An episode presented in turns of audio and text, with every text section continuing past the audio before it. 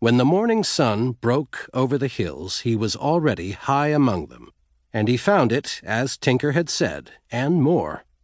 He started his first cabin that morning, finished it and a corral before he returned to town.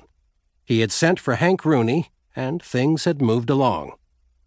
Until now, there had been no break in the steady forward progress of the B-Bar, and there was market for considerable beef right in the country, which had few ranches. There were mines scattered around, and miners ate beef.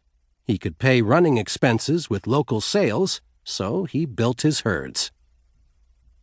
Jud Devitt seemed sure of himself, and he must already have laid plans to log off the Deep Creek country.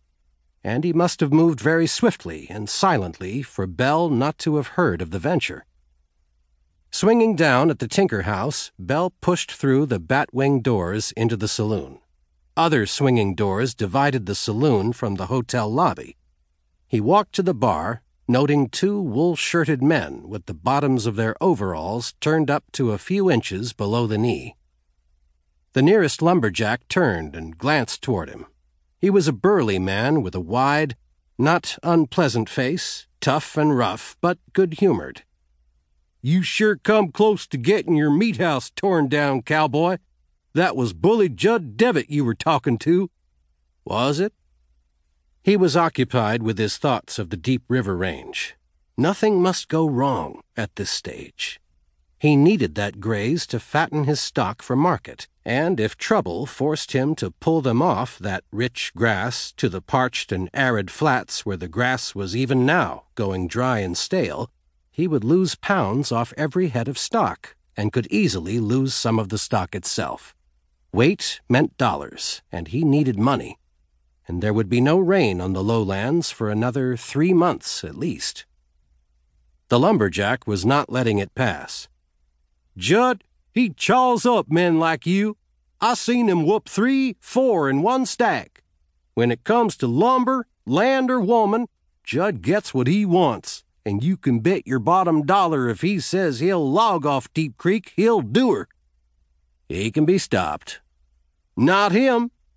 The big Jack moved closer. My name's Watt Williams, cowboy, and I've worked for Bully Jud before.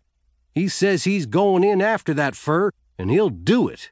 And the big lumberjack grinned insolently.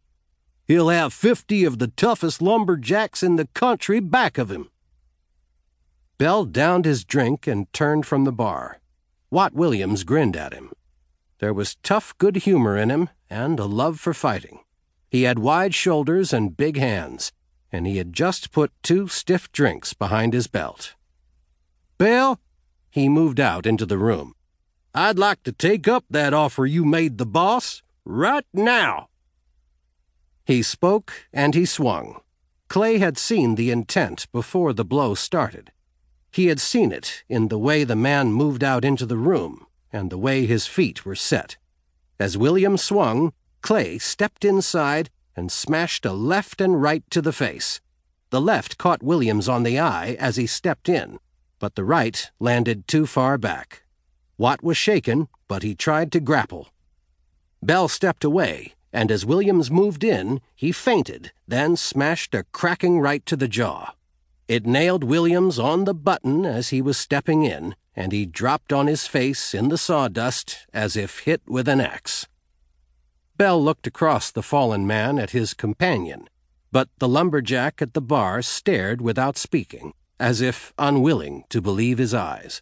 Turning, Bell went through the swinging doors into the hotel lobby. Ed Miller looked up from his ledger, observing the skinned knuckles and drawing his own conclusions. He was a taciturn man with no past that anyone knew about.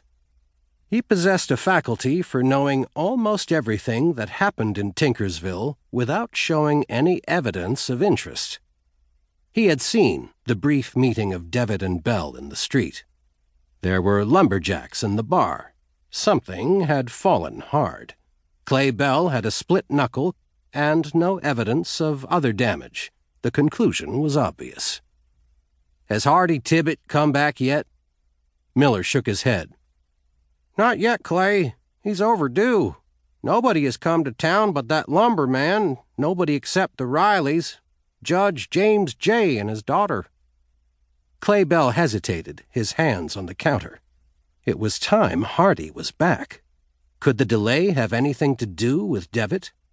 The idea disturbed him, and he stood irresolute, wondering about his best move. You should see that Riley girl, Clay. Miller kept his voice low. Man, if I was a young sprout like you, I'd move in. A blonde? Colleen Riley? Not a bit. Dark red hair and eyes full of Irish. That's her coming down the steps now. Clay turned casually, curiously. He looked, then looked again. Their glances caught, and for one clear, bell like instant, their eyes held.